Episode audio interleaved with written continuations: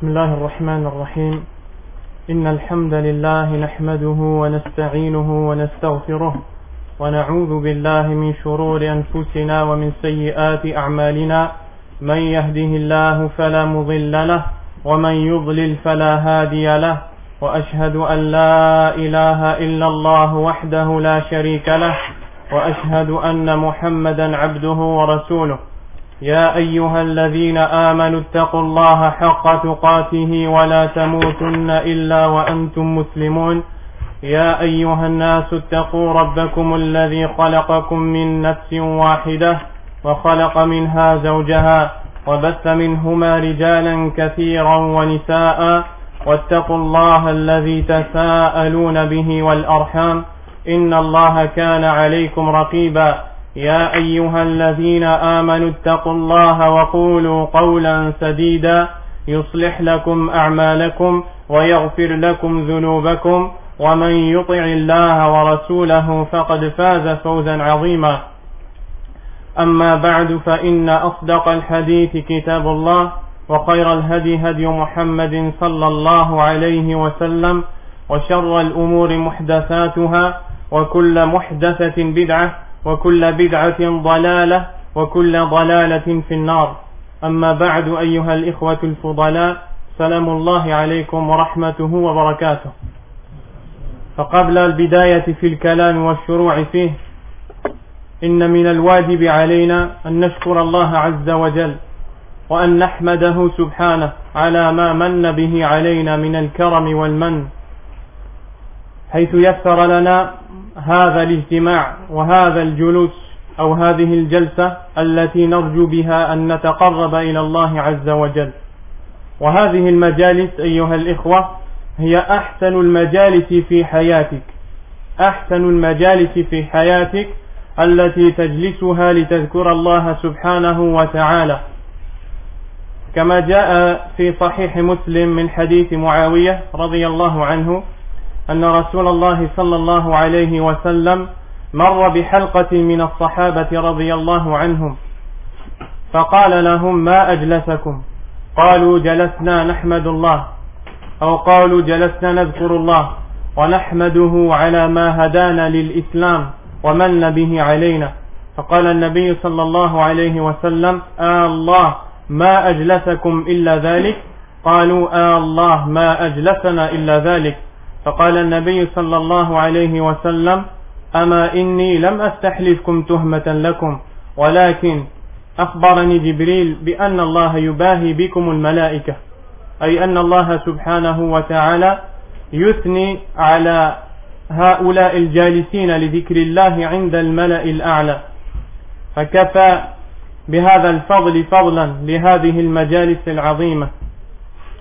لا سيما في هذا الزمان وفي هذا الوقت الذي كثرت فيه الفتن وتضافرت فيه أسباب الغفلة فصار كثير من الناس بملذاتهم منشغلين وبشهواتهم منهمكين وفي سيئاتهم منغمسين وذهبوا يبحثون عن السعادة في غير طاعة الله وراحوا يلتمسون السرور في معصية الله عز وجل فلم يجدوا إلا الذل والإهانة.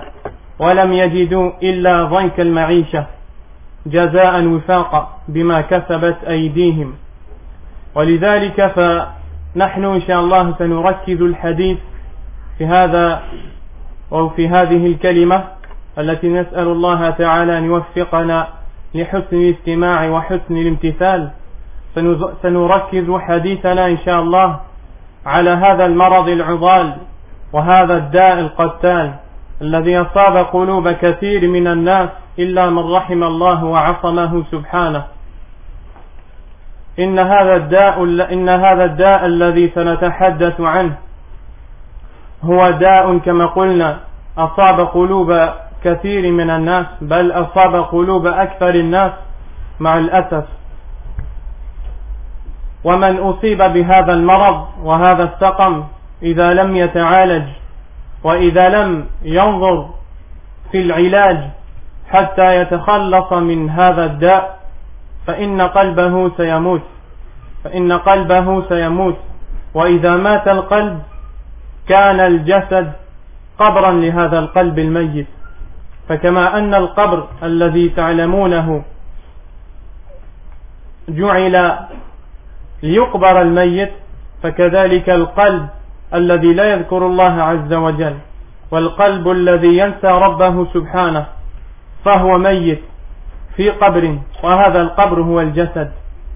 ولذلك فإنه يحسن بنا أن نتحدث عن هذا الداء.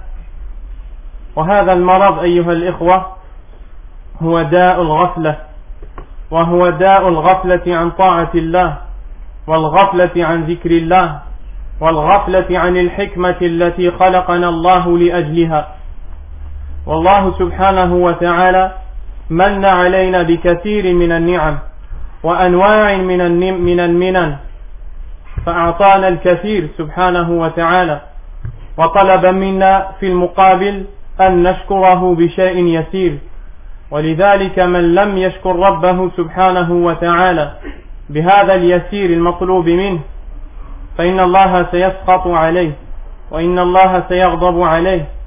ولذلك كان كثير من أهل النار هم الغافلين عن الله عز وجل. يقول الله سبحانه وتعالى في آية عظيمة آية ينبغي على المسلم أن يتأملها وأن يتدبرها وأن يتفهمها. ثم ينبغي له أن ينظر إلى حال الناس ليجد في هذه الآية صدق كلام الله عز وجل. هذه الآية التي ينبغي على المسلم أن يجعلها نصب عينيه. يقول الله عز وجل فيها ولقد ذرأنا لجهنم كثيرا من الجن والإنس. أي ولقد خلقنا وبثثنا في النار كثيرا من الجن والإنس. لماذا؟ لهم قلوب لا يفقهون بها. ولهم أعين لا يبصرون بها ولهم آذان لا يسمعون بها. أولئك كالأنعام بل هم أضل أولئك هم الغافلون. يقول الإمام المفسر عبد الرحمن بن ناصر السعدي يرحمه الله سبحانه وتعالى في تفسير هذه الآية الذين غفلوا عن أنفع الأشياء غفلوا عن الإيمان بالله وطاعته وذكره. خلقت لهم الأفئدة والأسماع والأبصار لتكون عونا لهم على القيام بأوامر الله وحقوقه فاستعملوها في ضد هذا المقصود. فهؤلاء حقيقون بأن يكونوا ممن ذرأ الله لجهنم وخلقهم لها. أي أن هؤلاء لما من الله سبحانه وتعالى عليهم بالقلوب حتى يفهموا الحق وبالأبصار حتى يروا الحق وبالأسماع حتى يسمعوا الحق لما استعملوا هذه الأعضاء في غير القصد الذي خلقت لأجله كانوا من أهل النار وكانوا من الذين يستحقون العذاب والعياذ بالله. Donc, je disais à mes frères, après avoir loué Allah subhanahu wa ta'ala et prié sur le prophète Muhammad sallallahu alayhi wa sallam, que nous remercions Allah avant de parler de quoi que ce soit. Et avant de commencer, nous remercions Allah et nous le louons parce qu'il nous a facilité cette assise dans laquelle nous allons évoquer Allah et évoquer le prophète d'Allah sallallahu alayhi wa sallam et de laquelle nous espérons la récompense d'Allah et de laquelle nous espérons se rapprocher de notre Seigneur subhanahu wa ta'ala. Et ceci est un grand bienfait. Parmi les nombreux bienfaits par lesquels Allah a comblé ses serviteurs. Et le prophète Muhammad sallallahu alayhi wa sallam lorsqu'il est passé près d'une assemblée une assise des compagnons qui étaient en train d'évoquer Allah subhanahu wa ta'ala il les a interrogés en leur disant pourquoi vous êtes-vous assis ici comme ça? Ils ont répondu nous nous sommes assis pour évoquer Allah et pour le louer et le remercier de cet islam par lequel il nous a comblés. Alors le prophète sallallahu alayhi wa sallam leur a dit, par Allah, vous ne vous êtes assis que pour cela? Ils ont dit, par Allah, nous nous sommes assis que pour cela. Puis il leur a dit, je ne vous ai pas interrogé par accusation pour vous, mais parce que Jibril est venu m'informer qu'Allah fait les éloges de vous auprès des anges. Et ce bienfait, ce mérite et cette récompense qui est que le fait qu'Allah subhanahu wa ta'ala fasse les éloges des gens qui s'assoient pour l'évoquer, suffit comme, bienfait et suffit comme mérite pour que nous nous, nous, asseyons pour rappeler Allah subhanahu wa ta'ala. Surtout dans cette époque que nous vivons, dans ce temps dans lequel les causes menant à l'égarement sont diverses et dans lesquelles les causes menant à l'insouciance multiples, de sorte à ce que la plupart des gens, ou que beaucoup des gens, ont été s'occuper, ils ont été préoccupés par leur passion, et ils ont été plongés dans leur péché, et ils ont oublié la raison pour laquelle ils ont été créés. Et c'est la raison pour laquelle aujourd'hui, Inch'Allah, nous voulons évoquer et nous rappeler de cette maladie. Cette maladie qui a touché le cœur de beaucoup de gens. Cette maladie qui, si la personne qui est atteinte par celle-ci ne fait pas tous les efforts afin de s'en débarrasser et de s'en soigner, eh bien son cœur risque de mourir. Et lorsque le cœur du musulman meurt, eh bien son corps est comparable à une tombe, une tombe qui abrite un mort, qui est son cœur. Et celui qui a le cœur mort, il ne peut plus voir la vérité. Il ne peut plus revenir à son Seigneur. Donc par conséquent, il risque de ne pas faire partie des gens du paradis, qu'Allah nous en préserve. Et cette maladie, c'est la maladie de l'insouciance, qui consiste à être insouciant d'Allah, insouciant de la religion d'Allah, insouciant de la raison par laquelle Allah nous a créés. Et Allah subhanahu wa ta'ala, lorsqu'il nous a comblés de bienfaits divers et très nombreux, il a demandé de nous en retour que nous le remercions par peu d'actions. Et il nous a donné un très grand nombre de bienfaits. Et il veut de nous en échange que nous l'adorions avec un minimum d'actions, avec un nombre d'actions qui est facile à faire pour nous. C'est la raison pour laquelle celui qui est insouciant quant à ces actions qui lui sont demandées de faire, quant à cette obéissance qui lui est demandée de faire, celui qui est insouciant fera partie des gens dont l'enfer a été créé pour eux. Allah subhanahu wa ta'ala, il nous dit dans un verset, un verset qu'il convient aux musulmans de le placer devant ses yeux et de le méditer et de le comprendre et de le mettre en pratique et de regarder la situation actuelle de la plupart des gens pour voir, pour attester que la parole d'Allah est la vérité. Dans ce verset, Allah subhanahu wa ta'ala il dit, nous avons certes mis en enfer beaucoup des djinns et des hommes. Pourquoi?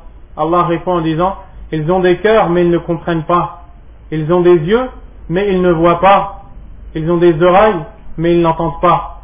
Voici ceux qui sont comme les bestiaux et pire encore, voici ceux qui sont les insouciants. L'imam Abdurrahman ibn Nasir Sa'di, rahimahullah, qui est un explicateur du Coran, a dit, dans l'explication de ce verset, ceux qui se sont détournés et qui ont été insouciants des choses les plus utiles pour eux, ils ont été insouciants de l'adoration d'Allah, ils ont été insouciants du rappel d'Allah, ils ont été insouciants de la raison pour laquelle ils ont été créés, les cœurs leur ont été attribués et les yeux leur ont été donnés et, les, l'ouïe leur a été donné afin qu'ils s'en servent pour obéir à Allah et pour remplir leurs obligations envers Allah. Eux, ils les ont utilisés dans le contraire de la raison pour laquelle ces membres leur ont été donnés. C'est la raison pour laquelle ils méritent de faire partie des gens, ces gens pour qui l'enfer a été créé. billah. C'est la maladie de l'insouciance. فهؤلاء هؤلاء لما لم يستعملوا جوارحهم لما لم يستعملوا قلوبهم وأعينهم وأسماعهم في التقرب إلى الله عز وجل. كانوا من الذين قال الله عز وجل فيهم وجعلنا لهم أفئدة وجعلنا لهم سمعا وأبصارا وأفئدة فما أغنى عنهم سمعهم ولا أفئدتهم أو ولا أبصارهم ولا أفئدتهم من شيء. إذ كانوا يجحدون بآيات الله وحاق بهم ما كانوا به يستهزئون. فهؤلاء من الله عليهم بما إذا استعملوه على طاعة الله عز وجل نفعهم. فهؤلاء لم يستعملوا هذه الجوارح فيما ينفعهم. فكانوا مثل الذين استحقوا عذاب النار سبحانه وتعالى.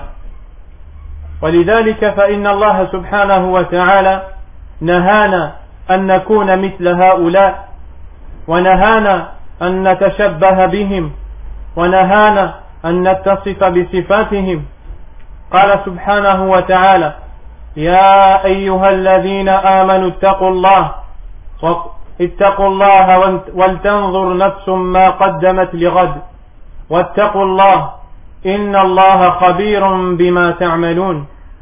ولا تكونوا كالذين نسوا الله فأنساهم أنفسهم. أولئك هم الفاسقون. يقول ابن كثير رحمه الله سبحانه وتعالى تعليقا على هذه الآية أي لا تنسوا ذكر الله فينسيكم العمل فينسيكم العمل لمصالح أنفسكم التي تنفعكم في معادكم. فإن الجزاء من جنس العمل ولذلك قال أولئك هم الفاسقون أي لما نسوا الله كانوا من الفاسقين والعياذ بالله Je disais que ces gens-là qui n'ont pas utilisé ses membres dans l'obéissance d'Allah et qui ont été insouciants de l'adoration d'Allah, subhanahu wa ta'ala, ils sont devenus comme ces gens dont Allah nous parle dans un verset dans lequel il dit et nous leur avons donné l'ouïe, l'ouïe pour qu'ils entendent, les yeux pour qu'ils voient et les cœurs pour qu'ils comprennent, mais ni leur cœur, ni leurs yeux, ni leurs oreilles ne leur a été utile. Et il leur est arrivé ce dont ils se moquaient. Ils se moquaient du châtiment et le châtiment leur est arrivé à cause de leur insouciance. Et c'est la raison pour laquelle Allah subhanahu wa ta'ala, il nous interdit de ressembler à ces gens-là. Il nous interdit d'être décrits par leurs caractéristiques et par leurs défauts. Dans deux versets, Allah nous dit, Ô vous qui avez cru, craignez Allah et que chaque âme voit ce qu'elle a préparé pour demain. Et craignez Allah. Certes, Allah est parfaitement informé de ce que vous faites. Ensuite, il nous dit, et ne soyez pas comme ceux qui ont oublié Allah. Allah leur a fait oublier leur propre personne. Voici ceux qui sont les pervers. Et l'imam Ibn Kathir, rahimahullah, lorsqu'il nous explique ce verset, il nous dit, c'est-à-dire, n'oubliez pas le rappel d'Allah, car sinon il vous fera oublier de faire les bonnes actions qui vous sont utiles pour le jour de votre retour. Et la rétribution, la rétribution est équivalente à l'acte que la personne fait. Si elle fait du bien, elle est récompensée en bien. Et si elle fait du mal, elle est récompensée selon le mal qu'elle a fait. C'est pour cela qu'Allah a dit à la fin du verset, voici ceux qui sont les pervers. Lorsqu'ils sont oubliés Allah, ils ont mérité de faire partie des pervers. يقول الإمام ابن القيم رحمه الله تعالى في هذه الآية أن الذين غفلوا عن ذكر الله والذين نسوا ربهم سبحانه وتعالى يعاقبهم الله عز وجل بعقوبتين إحداهما أنساهم أنفسهم نساهم أنفسهم فلم يعملوا لأجل مصالح أنفسكم. وهذه في الدنيا. أما الثانية نسيهم. كما قال عز وجل نسوا الله فنسيهم. وقال في الوابل الطيب نسيهم في العذاب والعياذ بالله. كما قال سبحانه وتعالى فذوقوا بما نسيتم لقاء يومكم هذا. إنا نسيناكم. وكما قال عز وجل كذلك أتتك آياتي فنسيتها وكذلك اليوم تنسى. فالذي ينسى الله عز وجل يعاقبه الله سبحانه بأن ينسي نفسه بأن ينسيه نفسه. فلا يعمل الصالحات التي تقربه إلى الله عز وجل. ثم ينساه في النار والعياذ بالله. ينساه في النار وبئس القرار. ففي الحقيقة ففي الحقيقة أيها الإخوة داء الغفلة داء عظيم. أصاب كثيرا من الناس بل والله لا أبالغ. إنني لا أبالغ إذا قلت بأنه أصاب أكثر الناس. والعياذ بالله. والله سبحانه وتعالى ينبهنا إلى ذلك. قال سبحانه اقترب للناس حسابهم وهم في غفلة معرضون. ما يأتيهم من ذكر من ربهم محدث إلا استمعوه وهم يلعبون. لاهية قلوبهم أي ساهية وغافلة قلوبهم. غافلة عن ذكر الله. الساعة قريبة ولا يزالون غافلين عن الله. حسابهم قريب. ولا, يزال ولا يزالون ساهون ناسين ساهين ناسين ربهم سبحانه وتعالى. وكما قلنا إن أكثر الناس في هذا المرض مرض الغفلة بل, بل إن أكثر الناس في ضلال وإن أكثر الناس في عدم إيمان وإن أكثر الناس في معصية الله عز وجل. قال الله سبحانه لخلق السماوات والأرض أكبر من خلق الناس ولكن أكثر الناس لا يعلمون. قال سبحانه إن الساعة لآتية لا ريب فيها ولكن أكثر الناس لا يؤمنون. قال الله جل وعلا إن الله لذو فضل على الناس ولكن أكثر الناس لا يشكرون. قال الله سبحانه وإن تطع أكثر من في الأرض يضلوك عن سبيل الله وما يؤمن أكثرهم بالله إلا وهم مشركون. فالآيات على أن أكثر الناس في ضلال وغفلة وعدم إيمان ومعصية هي كثيرة جدا في كتاب الله. بل تأمل أن الله سبحانه وتعالى كلما ذكر الكثرة في القرآن وكلما ذكر الأكثرية كلما كان على سبيل الذم. كلما كان على سبيل الذم.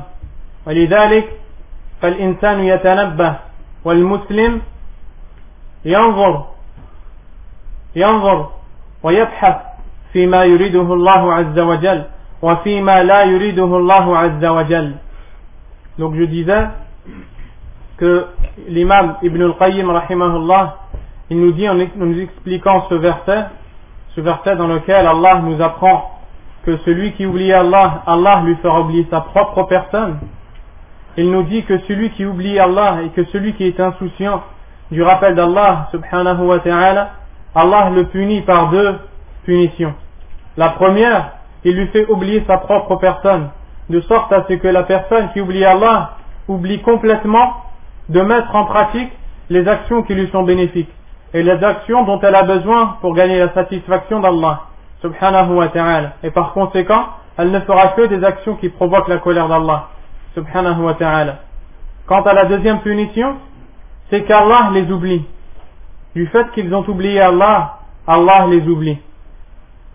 Et cela sera dans le châtiment. Allah les oubliera dans l'enfer, billah. Comme Allah dit dans un verset, ils ont oublié Allah, alors Allah les a oubliés. Et comme Allah a dit dans un autre verset, en parlant des gens de l'enfer, il leur dit goûtez, goûtez le châtiment. Parce que vous avez oublié la rencontre de ce jour-là, eh bien nous vous oublions aujourd'hui.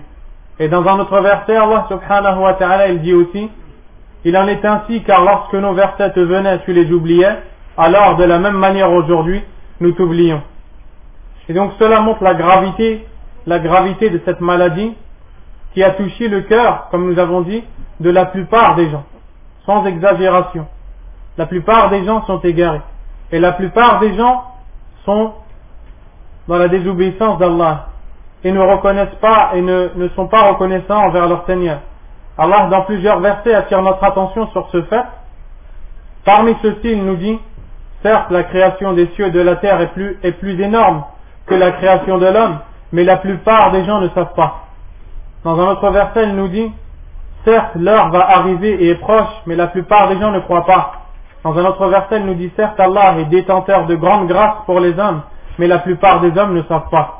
Dans un autre verset, Allah nous dit, si tu obéis à la plupart des hommes, ils t'égareront du droit chemin. Dans un autre verset, il nous dit, et la plupart des gens sont associateurs, même si tu es motivé pour qu'ils soient croyants. Donc cela nous montre la gravité de cette maladie. et qu'il faut que nous, fassions attention à ne pas être parmi ces gens qui sont touchés par cette maladie. Allah subhanahu wa ta'ala, lorsqu'il nous parle de cela, il nous dit, l'heure est proche, le jugement est proche, et les gens sont dans l'insouciance et se détournent. Ils sont dans l'insouciance et ils se détournent de la vérité. Et ils se détournent de la raison pour laquelle ils ont été créés. Puis il dit, pas un seul verset nouveau leur vient, pas un seul rappel nouveau leur vient, sans qu'ils soient, sans qu'ils l'écoutent, sans qu'ils ne l'écoutent et qu'ils aillent jouer, qu'ils soient distraits. Parce que leurs cœurs sont insouciants. Parce que leurs cœurs sont insouciants. C'est pour cela qu'il faut que le croyant fasse attention, fasse attention à ne pas être un insouciant. Un insouciant qui ne sera pas aidé par Allah. Un insouciant qui ne sera pas, qui ne sera pas, ou qui ne fera pas partie des gens qui gagneront la récompense d'Allah subhanahu wa ta'ala. فلما كان الأمر كذلك أيها الإخوة كان واجبا علينا أن نعلم ما هي أسباب الغفلة عن ذكر الله عز وجل حتى نحذرها وحتى نحذر منها. وأن نعرف كذلك ما هي عواقب الغفلة ما هي نتيجة الغفلة. إذا, إذا أصيب الإنسان بالغفلة عن ذكر الله سبحانه وتعالى فما الذي سيحصل في حياته؟ وما الأثر الذي سيجده في قلبه وفي دينه وفي إيمانه؟ فأما أسباب الغفلة فهي عديدة. أسباب الغفلة فهي عديدة وكثيرة ولعل أكبرها أو من أكبرها هو الانشغال بالدنيا. الانشغال بالدنيا حتى ينسى الإنسان ربه سبحانه وحتى ينشغل في يومه من الصباح إلى المساء فلا يجد وقتا فيه حتى يعبد الله عز وجل. فلا يجد وقتا في يومه حتى يذكر الله سبحانه وحتى يشكر الله جل وعلا. قال الله سبحانه وتعالى وعد الله لا يخلف الله وعده ولكن أكثر الناس لا يعلمون. لماذا؟ يعلمون ظاهرا من الحياة الدنيا. وهم عن الآخرة هم غافلون. فقلوبهم متعلقة بالدنيا وما فيها. وهم عن الآخرة غافلون. ينسون الآخرة وينسون الحساب وينسون العذاب والعياذ بالله. وقال الله سبحانه وتعالى في آية أخرى ذلك بأنه مستحب الحياة الدنيا على الآخرة. وأن الله لا يهدي القوم الكافرين. أولئك الذين طبع الله على قلوبهم وعلى سمعهم وأبصارهم وأولا وعلى أبصارهم. وأولئك هم الغافلون. لا جرم أنهم في الآخرة هم الخاسرون. أي لا شك ولا ريب أن من كان أو أن من كانت صفته هذه الصفة الغفلة لا شك أنهم في الآخرة من الخاسرين في عذاب الله سبحانه وتعالى. فالله أخبرنا لماذا عذبه ولماذا جعله من أهل النار. لأنه مستحب الحياة الدنيا على الآخرة ولأنهم قدموا الدنيا على الأخرى وفضلوا الحياة الفانية على الحياة الباقية والمدبرة على المقبلة. فكانوا من أصحاب النار والعياذ بالله.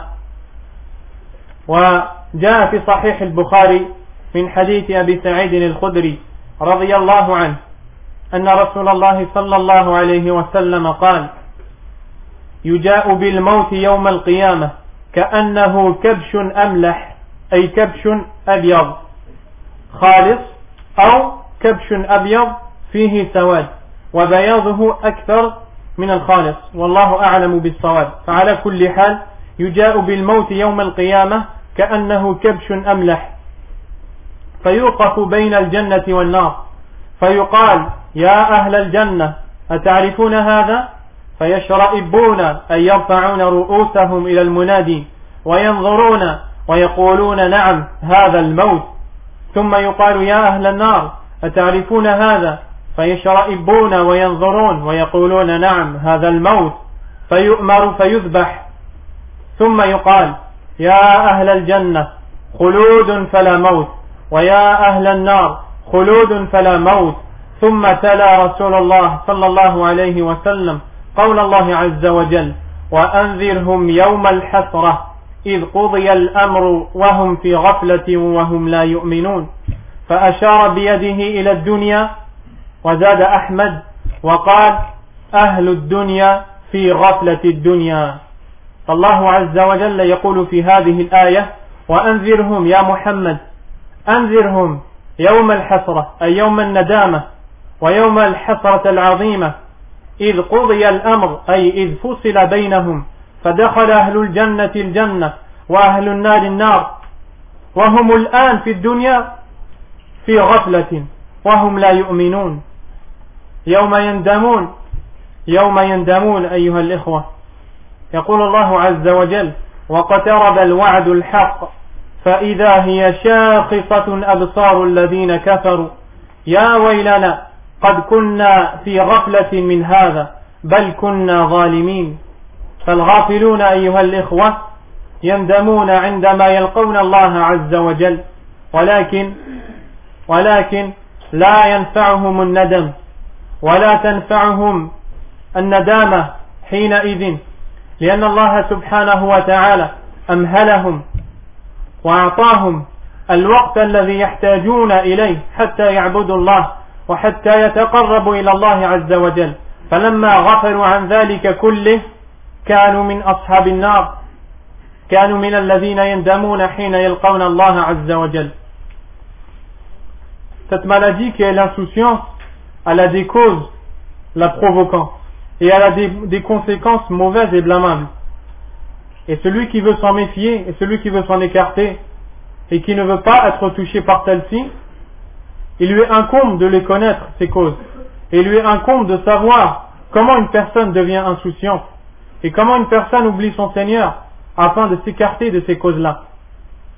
Et celles-ci sont nombreuses. Les causes menant à l'insouciance sont nombreuses.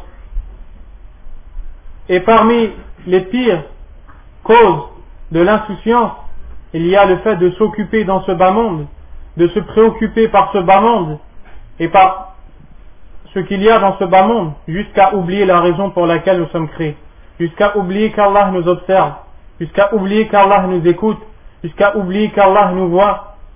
Allah subhanahu wa ta'ala nous explique cela dans le Coran lorsqu'il nous dit la parole d'Allah, la parole d'Allah est la vérité, mais la plupart des gens ne savent pas.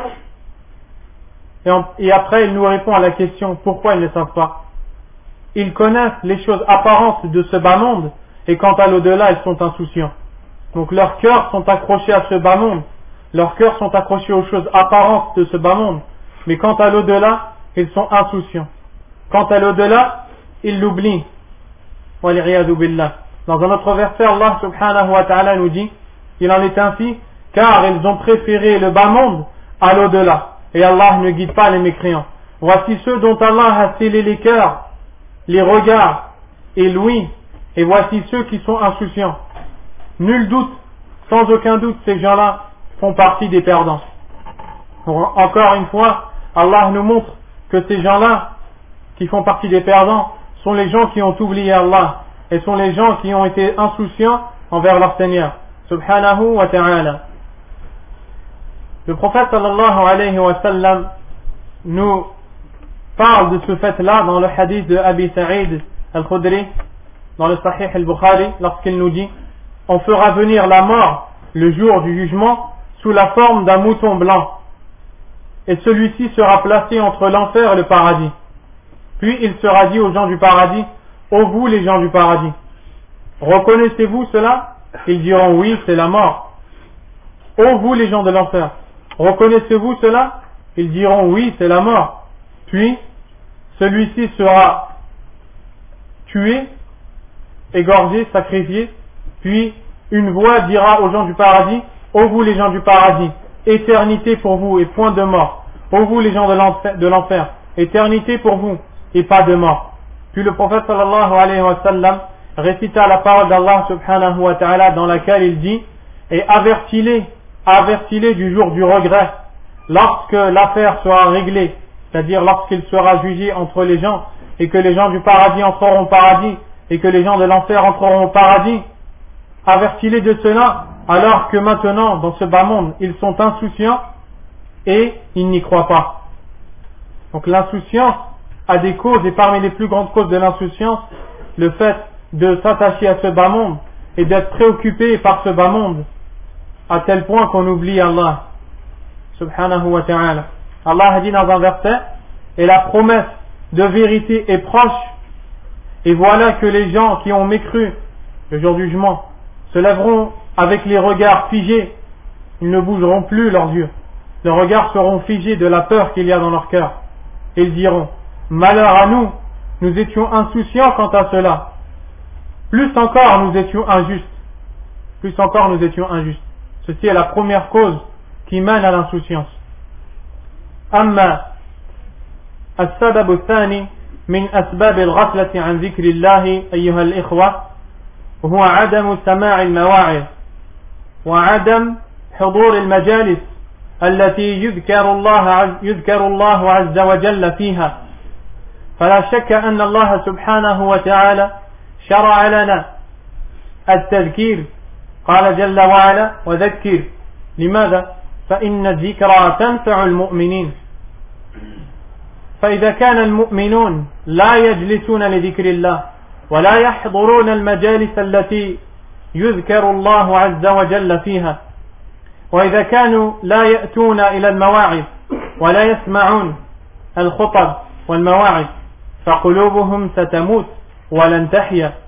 ولذلك كما في حديث عبد الله بن عمر وأبي هريرة رضي الله عنهما أنهما سمع رسول الله صلى الله عليه وسلم يقول وهو, وهو على أعواد منبره لينتهين أقوام عن ودعهم الجمعات أي عن تركهم الجمعات أو لا يختمن الله على قلوبهم ولا يكونن من الغافلين.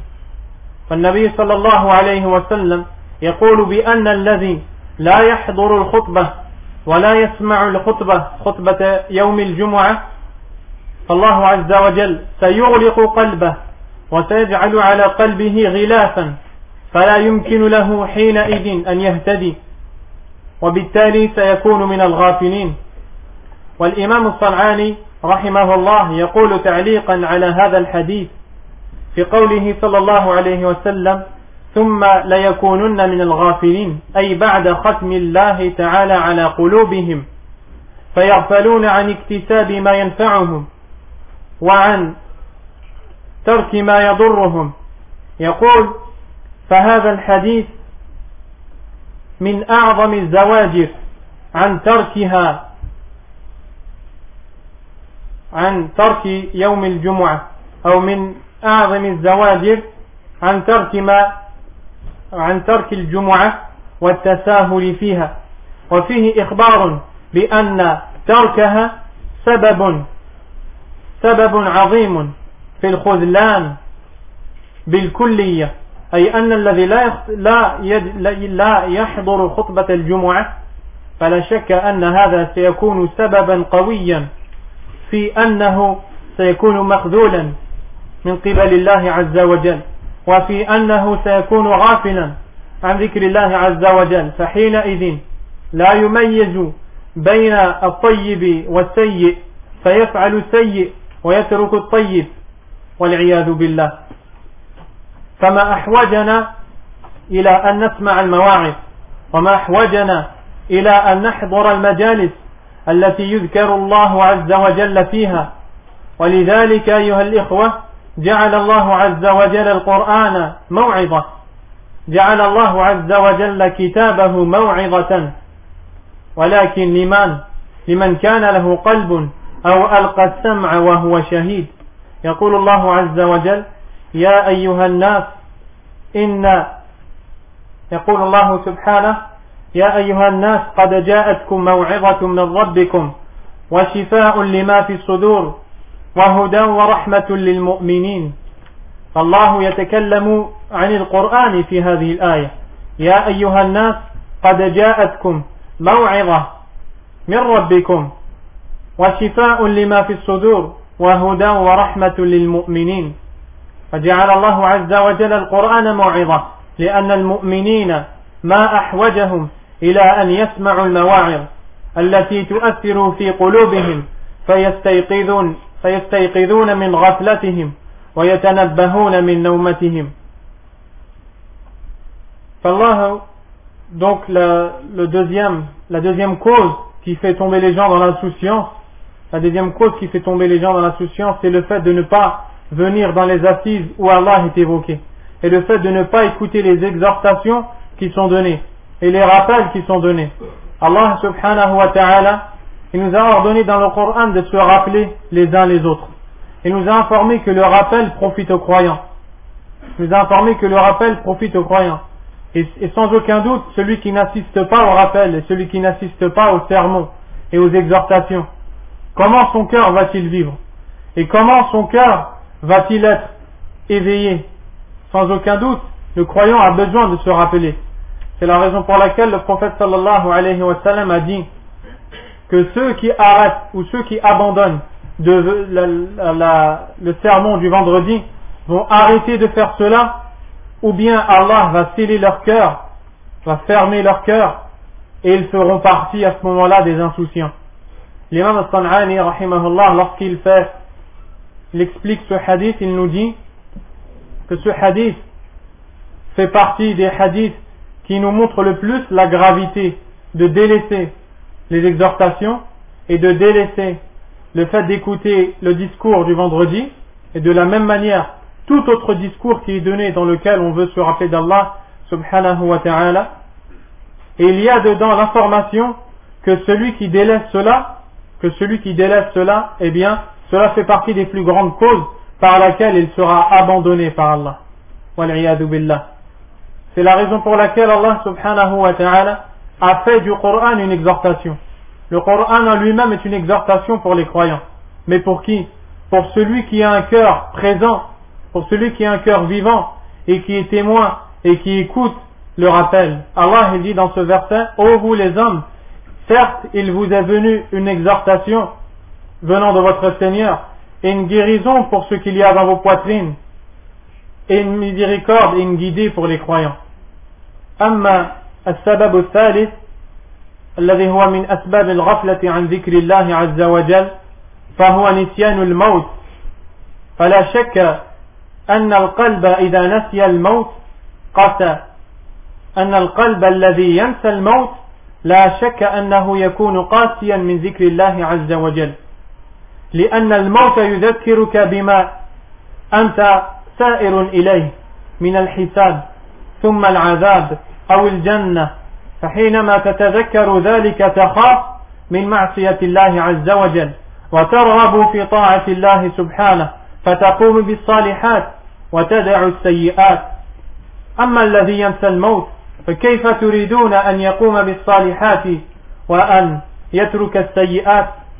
بل إن الذي ينسى الموت سيطول عليه الزمن وسيغره الشيطان وسيغره طول الأمل حتى لا يعمل من الصالحات إلا قليلا والعياذ بالله.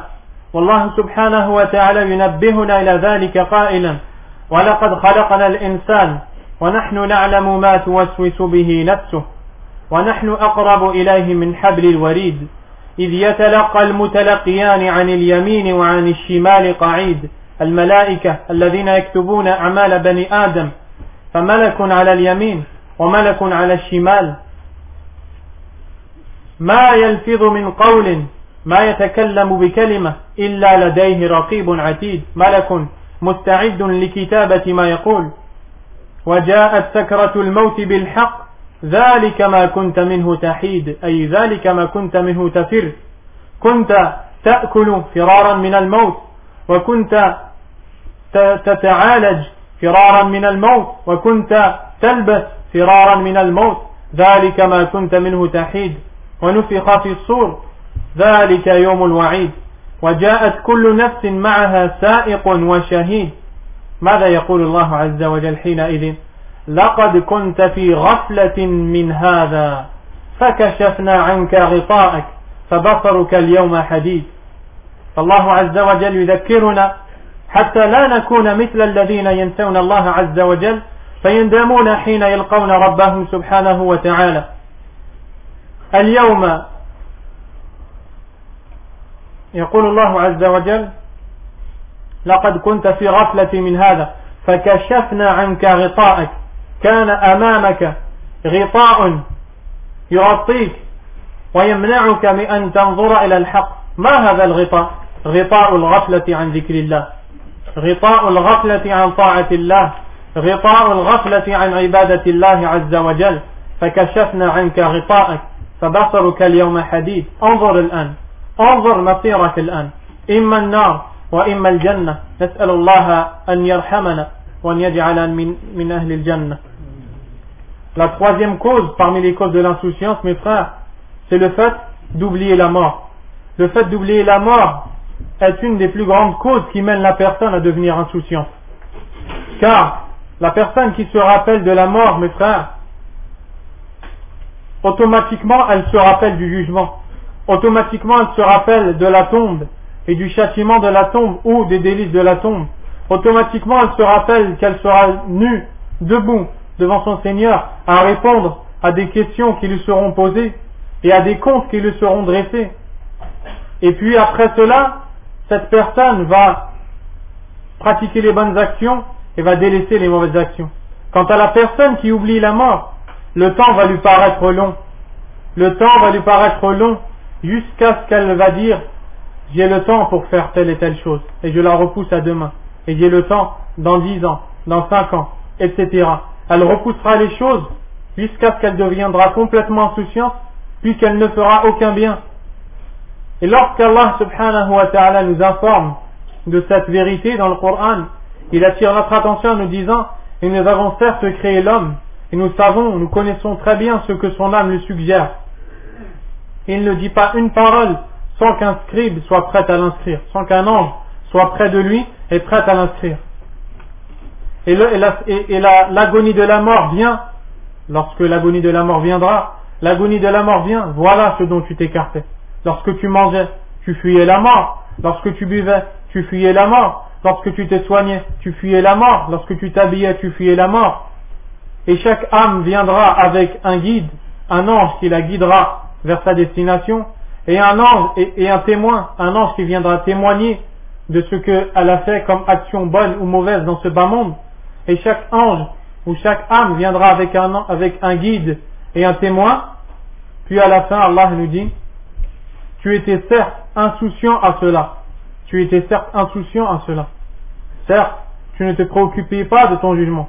Tu ne te préoccupais pas du fait que tu allais mourir. Tu ne te préoccupais pas du fait que tu allais devoir rendre des comptes à celui qui t'a créé et celui qui t'a donné tous ces bienfaits dont tu disposes. Eh bien, aujourd'hui, nous, nous enlevons le voile qu'il y a devant ta vue et ta vue est perçante aujourd'hui. Quel est ce voile, mes frères? C'est le voile de l'insouciance le voile de l'insouciance que la plupart des gens ont décidé de mettre et de placer devant leurs yeux, avec lequel ils ont oublié Allah, avec lequel ils ont oublié la raison pour laquelle Allah les a créés, subhanahu wa ta'ala, Allah enlèvera ce voile le jour du jugement. Allah ôtera ce voile le jour du jugement. Puis la personne voira avec une vue perçante la destination qui, lui, qui l'attend. Soit l'enfer, qu'Allah nous en préserve, ou soit le paradis qu'Allah nous l'accorde. ومن أسباب الغفلة عن ذكر الله أيها الإخوة المباركون مصاحبة الأشرار ومصاحبة الغافلين عن ذكر الله سبحانه وتعالى. فلا شك أن الإنسان يتأثر بصاحبه وكما قيل الصاحب ساحب أي أن صاحبك يسحبك. فإذا كان صالحا يسوقك إلى يسوقك إلى سبل الخير. وإذا كان صالحا يجرك إلى المعاصي. ولذلك قال النبي صلى الله عليه وسلم كما في حديث أبي هريرة الذي أخرجه الترمذي المرء على دين خليله فلينظر أحدكم من يخالل. أي أن الإنسان أخلاقه مثل أخلاق صاحبه وأقواله مثل أقوال صاحبه. فإذا كان صاحبه غافل عن ذكر الله فلا شك أنه سيتأثر به وسيصبح غافلا عن ذكر الله عز وجل. ولذلك نهانا الله سبحانه عن أن نصاحب الغافلين عن ذكر الله فقال ولا تطع من أغفلنا عن ذكر عن من أغفلنا قلبه عن ذكرنا واتبع هواه وكان أمره فرطا. قيل في التفسير أي من كان من كانت أموره ضائعة معطلة. لماذا؟ بسبب أنهم غافل. الله عز وجل نهانا عن أن نجالس عن أن نجالس الغافلين وأن نصاحبهم لأننا إذا فعلنا ذلك سنتأثر بهم وسنصبح مثلهم. والعياذ بالله. La quatrième cause de l'insouciance, c'est le fait de fréquenter les insouciants. Parce que la personne a, euh, la personne a de l'influence sur la personne qu'il prend pour compagnon. Et si la personne prend pour compagnon un insouciant ou une insouciante, eh bien, cela aura de l'influence sur lui jusqu'à ce qu'il en deviendra un. Et le prophète sallallahu alayhi wa sallam nous a dit la, personne a la même religion que son, compagnon, alors que chacun, d'entre vous voit celui qu'il prend pour compagnon. C'est-à-dire que la personne a les mêmes comportements, les mêmes habitudes, les mêmes paroles que son ami, alors que chacun d'entre vous, vous attention à son ami. Qui est-ce qu'il prend pour ami? Et c'est la raison pour laquelle Allah subhanahu wa ta'ala, il nous a interdit de prendre pour amis et de suivre et d'obéir les insouciants. Allah dit, et n'obéis pas ceux à qui nous avons, rendu le cœur insouciant du rappel d'Allah et qui a suivi ses passions et dont les affaires sont difficiles à traduire et dont, dont en français ils ont traduit dont le comportement est outrancier. Mais c'est une traduction rapprochée, et le sens c'est que n'obéis pas à ces gens, à ces gens qui, qui, dont les affaires ne sont pas, ne sont pas correctes, dont les affaires ne sont pas correctes et dont les affaires sont perdues. أما عواقب الغفلة عن ذكر الله عز وجل فهي كذلك كثيرة جدا. ونحن سنذكر بعضا منها. وعاقبة الغفلة وخيمة في الدنيا والآخرة. في الدنيا قبل الآخرة. العاقبة الأولى والنتيجة الأولى لمن كان قلبه غافلا عن ذكر الله سبحانه أنه سيعيش معيشة الضنك وسيذوق ضيق الصدر والمصائب والمشاكل فلا يجد الحل ولا يجد السعادة. قال الله سبحانه وتعالى ومن أعرض عن ذكري فإن له معيشة ضنكا ونحشره يوم القيامة أعمى. قال رب لم حشرتني أعمى وقد كنت بصيرا قال كذلك أتتك آياتي فنسيتها فكذلك اليوم تنسى. فهذا يعيش معيشة ضنك. ضنك في الولد. ضنك في الولد. ضنك في العمل. ضنك في الصحة. ضنك في الزوجة. ضنك في الحياة. يواجه, يواجه أنواع المشاكل. وأنواع المصائب. والغريب أيها الإخوة أن من كانت حالته هذا ترون أنه يذهب هنا وهناك يبحث عن علاج مشكلته وعن حلول مصائبه في كل طريق وفي كل مكان إلا في طاعة العزيز الغفار سبحانه وتعالى. وإن دل ذلك على شيء فإنما يدل على أن حياته ذميمة وأنه ما وجد السعادة التي يبحث عنها منذ قديم الزمان والعياذ بالله. فالله يقول بأن الذي يعرض عن ذكره والذي يغفل عن ذكره سيرى مشاكل في حياته وسيرى مصائب في حياته. وإليكم أيها الإخوة أن تتأملوا في أحوال الناس. إليكم أن أن تنظروا في أحوال أكثر الناس. فلان يطلق مرأته فلان مرأته زنت. فلان ولده في السجن. فلان ولده قتل. فلان حصل له دين. فلان أصيب بالسرطان. فلان أصيب بكذا. فلان بكذا. فلان بكذا. أنواع المشاكل. وهو ترون أنه يقول ماذا فعلت؟ ماذا فعلت حتى أصيب بها حتى أصاب بهذا؟ فكثير من الناس بسبب غفلة عن غفلتهم عن ربهم سبحانه وتعالى يغفلون حتى أن سبب مشاكلهم ومصائبهم هو كونهم عصوا الله عز وجل. فيترون يشتكون ويقولون لماذا هذه المشاكل ولهذا هذه المصائب؟ الجواب نقول الجواب أيها الغافل أن تقرأ وأن تعود إلى الله عز وجل فتقرأ أن الله أخبرك عن سبب مشاكلك وعن سبب مصائبك التي أصبت بها. قال الله عز وجل ظهر الفساد في البر والبحر بما كسبت أيدي الناس ليذيقهم بعض ما عملوا لعلهم يرجعون. وقال سبحانه وتعالى وما أصيبكم وما أصابكم من مصيبة فبما كسبت أيديكم ويعفو عن كثير.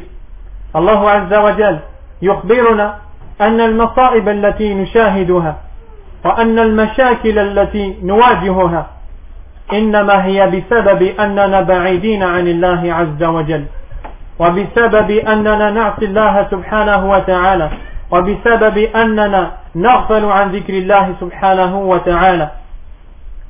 ولذلك فإن الذي يشتكي وهو يصاب بمصائب بسبب غفلته عن الله أمره غريب وأمره عجيب ففرق عظيم بين هذا وبين من يطبق حديث عبد الله بن مسعود رضي الله عنه الذي أخرجه أحمد رحمه الله حين يقول النبي صلى الله عليه وسلم ما من عبد أصابه هم ولا حزن. فقال اللهم إني, إني عبدك ابن عبدك ابن أمتك ناصيتي بيدك ماض في حكمك عدل في قضاؤك أسألك بكل اسم هو لك سميت به نفسك أو أنزلته في كتابك أو, أو علمته أحدا من خلقك أو استأثرت في علم الغيب عندك أن تجعل القرآن ربيع قلبي ونور صدري وجلاء حزني وذهاب همي وغمي. إلا أذهب الله همه وغمه وأبدله مكانه فرحا. فقال الصحابة رضي الله عنهم أفلا نتعلمهن يا رسول الله؟ فقال بلى ينبغي لمن سمعهن أن يتعلمهن. والله أيها الإخوة إذا نظرنا في أحوال أكثر الناس أو نقول في أحوال كثير من الناس الذين يصابون بمصائب من منهم يقول هذا الدعاء؟ ومن منهم في أول الوقت وفي أول المهلة يرجع إلى الله بالدعاء يسأله متضرعا ويدعوه متذللا يسأل الله أن يكشف كربه وأن ينفس همه. قليل والله قليل. بل أكثر الناس إذا أصيبوا بمصائب يسخطون على الله. يسخطون على الله كأنهم لا يستحقون هذا. كلا والله إن, إن ربك ليس بظلام للعبيد. ولذلك فإن المصائب وإن المشائد وإن المشاكل وإن معيشة الضنك كل ذلك بسبب الغفلة عن ذكر الله جزاء وفاقا. يقول ابن القيم رحمه الله تعالى إن الغافل بينه وبين ربه وحشة لا تزول إلا بالذكر. لا شك أن الذي يغفل عن الله عز وجل ولا بد أن نفهم ذلك فهما صحيحا وأن يرسخ ذلك في قلوبنا أن الذي يغفل عن ذكر الله وأن الذي لا يعود إلى الله عز وجل سيعيش المشاكل وسيعيش المصائب وسيعيش النكبات ولا بد من ذلك لأن الله عز وجل ليس بظلام للعبيد والله المستعان la, de, la première cause mes frères ou plutôt la première conséquences, parmi les conséquences que provoque l'insouciance, car celles-ci sont nombreuses, parmi les premières et les plus dangereuses, c'est le fait que la personne qui est insouciante de son Seigneur et du rappel d'Allah subhanahu wa ta'ala, eh bien, elle vivra les problèmes, elle vivra les difficultés dans sa vie, elle affrontera les problèmes les uns après les autres, elle ne saura pas d'où ces problèmes viennent. Allah dit dans un verset, et celui qui s'écarte de mon rappel, eh bien, il aura une vie pénible, il vivra une vie pénible, et il sera ressuscité le jour du jugement aveugle.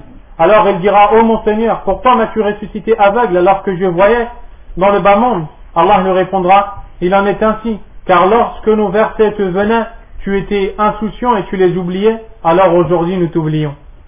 Et vous n'avez qu'à méditer sur la situation de la plupart des gens et sur la situation de beaucoup de ces gens qui, lorsqu'ils sont touchés par des problèmes et par des calamités et par des épreuves, vous les voyez se plaindre directement et se poser la question pourquoi pourquoi ce problème pourquoi pourquoi ce problème pourquoi ces mots pourquoi ces calamités et il ne trouve pas la raison pour laquelle il est atteint par ces problèmes. Et il ne trouve pas la raison pour laquelle il a une mauvaise vie. Alors que la raison est simple c'est qu'il ne revient pas à son Seigneur. Alors que la raison est simple c'est qu'il est insouciant envers son Seigneur. Subhanahu wa ta'ala. Et Allah nous répond à cette question. Cette question qui est posée par les insouciants qui disent lorsqu'un mal les touche, pourquoi moi? Qu'est-ce qui m'arrive? Ils disent cela, Allah leur répond la perversion est apparue dans la mer et sur terre à cause de ce que les mains de l'homme ont fait, afin qu'Allah leur fasse goûter une partie de ce qu'ils ont fait, peut-être reviendront-ils lorsqu'ils goûteront les problèmes et les mots, peut-être qu'ils comprendront qu'il faut revenir à Allah subhanahu wa ta'ala. Et dans l'autre verset, Allah nous dit, et pas un mal ne vous touche sans que la cause en soit ce que vos mains ont fait. Et malgré cela, Allah pardonne beaucoup. Donc, il y a une grande différence entre celui qui se plaint, celui qui se plaint et celui qui va chercher la solution à ses problèmes et à ses maux partout. Vous le voyez, il s'investit, il s'investit avec motivation dans la recherche des solutions à ses problèmes et à ses maux. Il va partout, il emprunte toutes les voies, sauf la voie d'Allah, la voie la plus simple, sauf le fait de revenir à Allah, sauf le fait de revenir à son Seigneur. Il fait tout, il est prêt même à désobéir à Allah pour sortir des angoisses. Mais plus il désobéit à Allah, et plus il rentre dans les problèmes, et plus il rentre dans les maux, et il ne s'en rend pas compte. Et c'est une rétribution qui n'est pas injuste venant d'Allah, subhanahu wa ta'ala. Il y a une différence vaste entre celui-là et celui qui met en pratique le hadith qui est rapporté par Abdullah ibn Mas'ud, dans lequel le prophète sallallahu alayhi wa sallam nous dit, pas un serviteur n'est touché par une calamité ou par une tristesse, puis qui dit après, Oh Allah, Oh Allah, je suis ton serviteur, le fils de ton serviteur, le fils de ta servante. Mon toupet est dans ta main, mon front est dans ta main. Ton jugement est passé sur moi, et ta décision et ton décret est juste pour moi. Je t'implore, par tous les noms qui sont les tiens, les noms avec lesquels tu t'es nommé, ou les noms que tu as révélés dans tes livres, ou les noms que tu as enseignés à une de tes créatures, ou les noms que tu as gardés cachés auprès de toi dans la science de l'invisible, que tu fasses que le Coran soit comme une pluie qui, fasse revivre mon cœur, et qu'il soit une lumière pour ma poitrine, et qu'il fasse partir mes tristesses, et qu'il fasse que mes préoccupations s'en aillent. Pas aucun serviteur ne dit cette invocation, sans qu'Allah subhanahu wa ta'ala fasse partir de son cœur ses soucis et ses calamités et remplace cela par la joie. Et allons-nous apprendre cette invocation? Il a dit, bien sûr, il convient à tous ceux qui apprennent cette invocation, qui entendent cette invocation, de l'apprendre. Nous n'avons qu'à observer la situation de beaucoup de gens qui sont touchés par des calamités. Disent-ils cette invocation? Vont-ils chercher la solution dans l'obéissance à Allah? Vont-ils chercher la solution dans le fait de revenir à Allah? Allahu a'lam.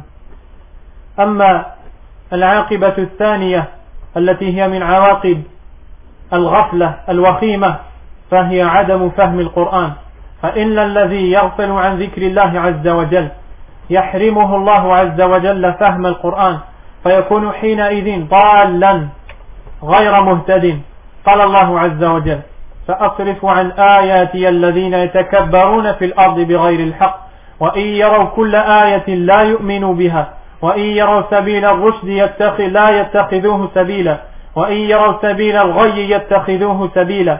لماذا؟ ذلك بأنهم كذبوا بآياتنا وكانوا عنها غافلين.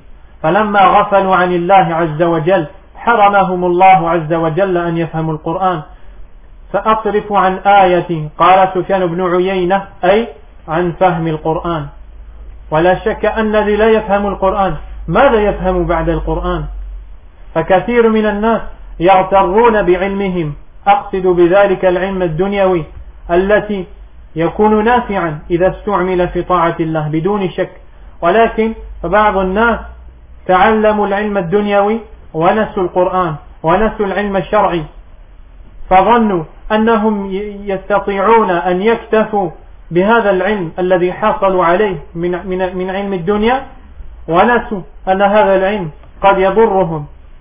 الذي لا يفهم القرآن بماذا ينتفع؟ وماذا يفهم؟ ولذلك الله سبحانه وتعالى أخبرنا عن تلك الأقوام التي لما جاء قال الله عز وجل فلما جاءتهم رسلهم بالبينات بالعلم الصحيح بالكتاب وبسنة الرسول الذي يأتي عندهم. ماذا فعلوا؟ فلما جاءتهم رسلهم بالبينات فرحوا بما عندهم من العلم يفرحون بعلمهم الدنيوي وحاق بهم ما كانوا به يستهزئون يستهزئون بالعذاب ويظنون أنهم يكتفون بعلمهم عن العلم الشرعي. يعذبهم الله ويحرمهم فهم الكتاب والله المستعان. La deuxième conséquence, qui sont parmi les conséquences de l'insouciance, c'est le fait que la personne n'arrivera pas à comprendre le Coran. Et sans aucun doute, celui qui n'arrive pas à comprendre le Coran, nous sommes bien en train de dire par là, celui qui est insouciant du rappel d'Allah, il ne comprendra pas le Coran. Quant à celui qui fait des efforts et qui au début ne, ne le comprend pas, il n'est pas visé dans ce que nous disons ici. À bien comprendre cela. Allah nous informe que l'insouciant, celui qui s'écarte du rappel d'Allah, il sera privé de la compréhension du Coran. Allah a dit, je vais éloigner de mes versets ceux qui s'enorgueillissent sur terre injustement. Et lorsqu'ils verront le chemin de la droiture, ils ne l'emprunteront pas. Et lorsqu'ils verront le chemin de l'égarement, ils le prendront. Il en est ainsi car ils réfutaient nos versets et ils étaient insouciants à nos versets. Sofiane ibn Uyayna, qui est un des grands savants, a dit je vais égarer, je vais écarter les gens de, mes versets, c'est-à-dire je vais les écarter de la compréhension de mes versets. Et sans aucun doute, celui qui ne comprend pas la parole d'Allah subhanahu wa ta'ala, il ne comprend rien d'autre après. Même s'il pense qu'il a beaucoup de science, la science mondaine, même s'il pense que cela lui suffit, eh bien non. Eh bien non, au contraire, cette science qu'il a acquise, elle peut être pour lui nuisible. Et c'est la raison pour laquelle Allah nous informe de ces peuples qui lorsque leur prophète leur venait et leur disait voici la vérité, suivez-la, Allah nous dit, et lorsque les prophètes leur venaient avec la vérité claire, ils disaient, ou ils s'enorgueillissaient, ils éprouvaient de la joie pour la science qu'ils avaient acquise, la science de ce bas monde, et leur est arrivé le châtiment dont ils se moquaient. Donc, ils ont pensé que la science leur suffisait. Ils ont pensé que la science mondaine leur suffisait. Pourquoi? Parce qu'ils sont insouciants du rappel d'Allah سبحانه وتعالى وأما العاقبة الثالثة أيها الإخوة التي هي من عواقب الغفلة عن ذكر الله هي تمكن الشيطان من الغافل وجلبه حتى يكون قرينا له وحتى يستحوذ عليه عليه ويقهره ويغلبه والعياذ بالله قال الله عز وجل ومن يعش عن ذكر ومن يعش عن ذكر الرحمن أي من يعرض ويصد عن ذكر الله عن ذكر الرحمن ماذا يفعل؟ ماذا يفعل الله؟ نقيض له شيطانا فهو له قرين وإنهم ليصدونهم عن السبيل ويحسبون أنهم مهتدون. حتى إذا جاءنا قال يا ليت بيني وبينك بعد المشرقين فبئس القرين. فالله عز وجل يقول بأن الذي يعرض عن ذكر الله ويتولى عن ذكر الله ويغفل عن ذكر الله. يسخر الله عليه شيطانا فيكون له قرينا يدله على الشر ويصرفه عن الخير. فحينما يأتي يوم القيامة يقول يا ليتني لم أكن صاحبك ولا يا ليتني لم تكن معي في الدنيا لقد أضللتني. ولذلك فإن الذي يغفل عن ذكر الله يقوى عليه الشيطان ويغلبه الشيطان. كما قال الله عز وجل في آية أخرى استحوذ عليكم الشي... استحوذ عليهم الشيطان فأنساهم ذكر الله. أولئك هم أولئك حزب الله. ألا إن حزب الله هم الخاسرون. عفوا. أولئك صححوني إن أخطأت بارك الله فيكم. يقول الله عز وجل استحوذ عليهم الشيطان فأنساهم ذكر الله. أولئك حزب الشيطان. ألا إن حزب الشيطان هم الخاسرون. فلما أعرضوا عن ذكر الله سخر الله عليهم الشيطان فقاهرهم وغلبهم وصدهم عن السبيل. فماذا حصل لهم؟ كانوا من أصحاب الشيطان وكانوا من حزب الشيطان وكانوا من الخاسرين والعياذ بالله. وكذلك إنكم تعرفون أن الذي يدخل بيته كما في الحديث ويذكر الله عز وجل يقول الشياطين لا مبيت لكم ولا عشاء. إذا ذكر الله حين يدخل البيت وإذا ذكر الله حين يأكل لا مبيت لكم ولا عشاء. وإذا لم يذكر الله حين يدخل يقول الشياطين لكم مبيت. وإذا لم يذكر الله عند الأكل يقول, يقول الشياطين لكم عشاء. فأيها الإخوة الذي يغفل عن ذكر الله يتمكن الشيطان منه ويغلبه ويصده عن سبيل الله عز وجل. La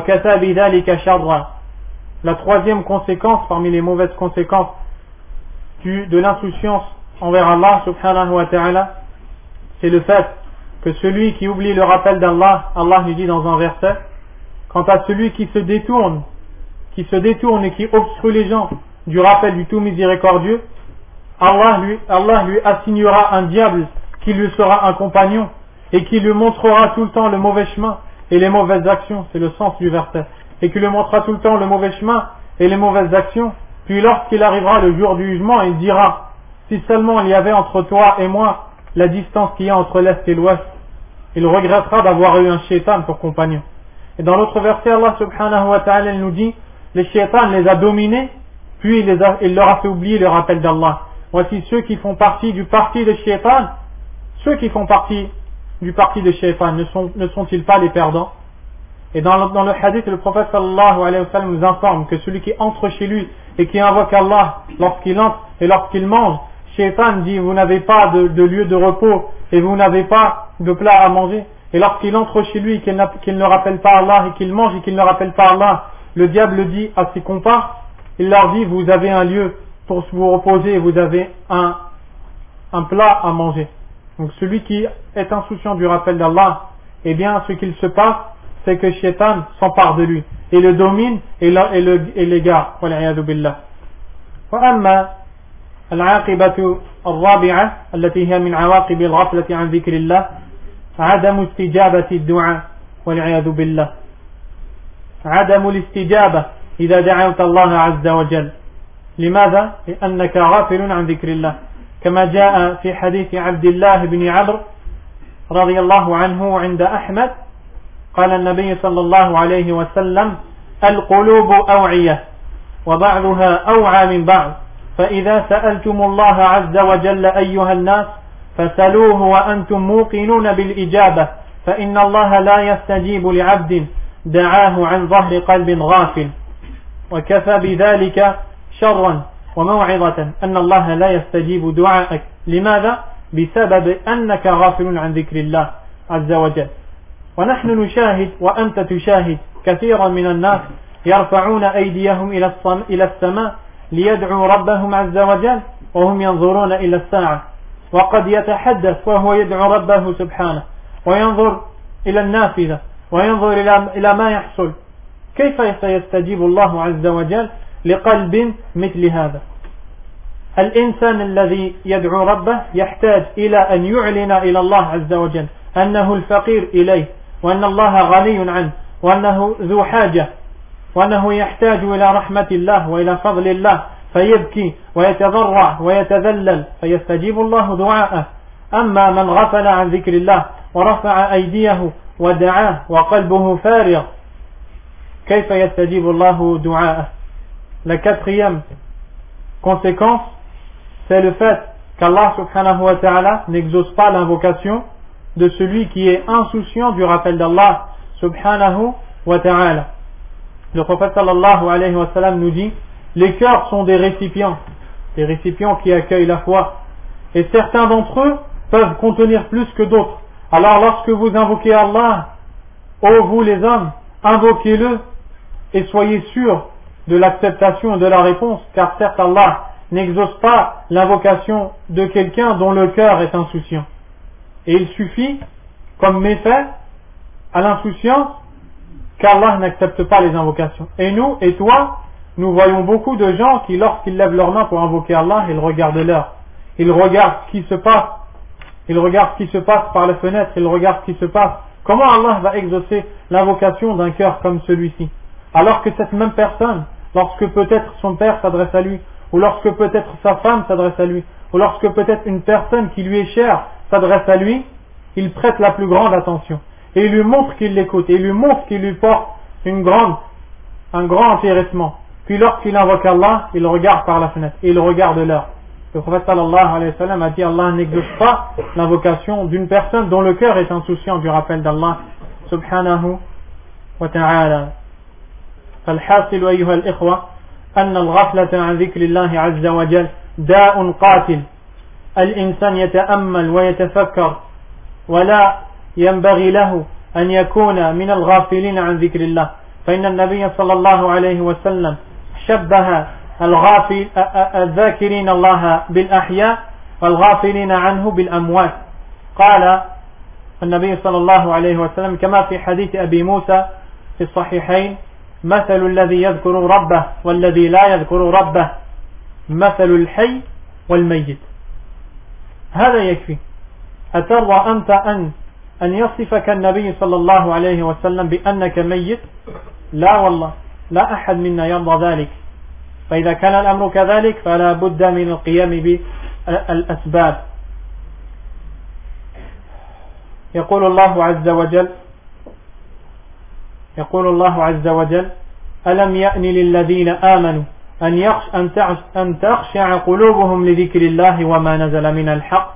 ولا يكونوا كالذين أوتوا الكتاب من قبل فطال عليهم الأمد فقست قلوبهم وكثير منهم فاسقون. يقول الإمام ابن القيم رحمه الله عز وجل تعليقا على هذه الآية لما كان الإيمان موجبا لخشوع القلب داعيا إليه. دعاهم الله عز وجل من مقام الإيمان إلى مقام الإحسان. أي ما آن لهم أن تخشع قلوبهم ما دام أنهم مؤمنون. ما دام أنهم مؤمنون يؤمنون بالله عز وجل. فلماذا لا تخشع قلوبهم الآن؟ ألم يأني للذين آمنوا أن يرجعوا إلى الله وأن تخشع قلوبهم لذكر الله؟ فقال عبد الله بن مسعود رضي الله عنه ما بين إسلامنا وأن عاتبنا الله بهذه الآية إلا أربع سنين. والله المستعان. فلما أسلم الصحابة بعد أربع سنين أنزل الله إليهم هذه الآية كأن الله يقول لهم الآن أنتم مؤمنون. ألم يأني لكم الآن بعد أنكم مؤمنون منذ أربع سنين أن ترجعوا إلى الله؟ وأن تخشع قلوبكم لذكر الله ولا تكونوا كالذين أوتوا الكتاب من قبل فطال عليهم الأمد أي رأى أو رأوا الزمان بعيدا طويلا فقست قلوبهم وكثير منهم فاسقون. يقول السعدي رحمه الله في تفسير هذه الآية أنه لما طال عليهم الزمن والأمد غفلوا عن ذكر الله فقست قلوبهم وكثير منهم فاسقون. والعياذ بالله. ومما يعينك على ألا على تغفل عن ذكر الله عز وجل أن تعلم أيها المسلم وأيتها المسلمة أن تعلم أنك إذا غفلت عن الله فإن الله لا يغفل عنك. قال الله عز وجل وما الله بغافل عما تعملون وقال الله عز وجل ولا تحسبن الله غافلا عما يعمل الظالمين الظالمون وقال الله عز وجل ولقد خلقنا فوقكم أو فوقهم سبع طرائق سبع سماء وما كنا عن الخلق غافلين. فكيف يغفل عن الله؟ من كان من كان الله لا يغفل عنه. وكيف ينسى الله عز وجل؟ من كان الله لا ينساه.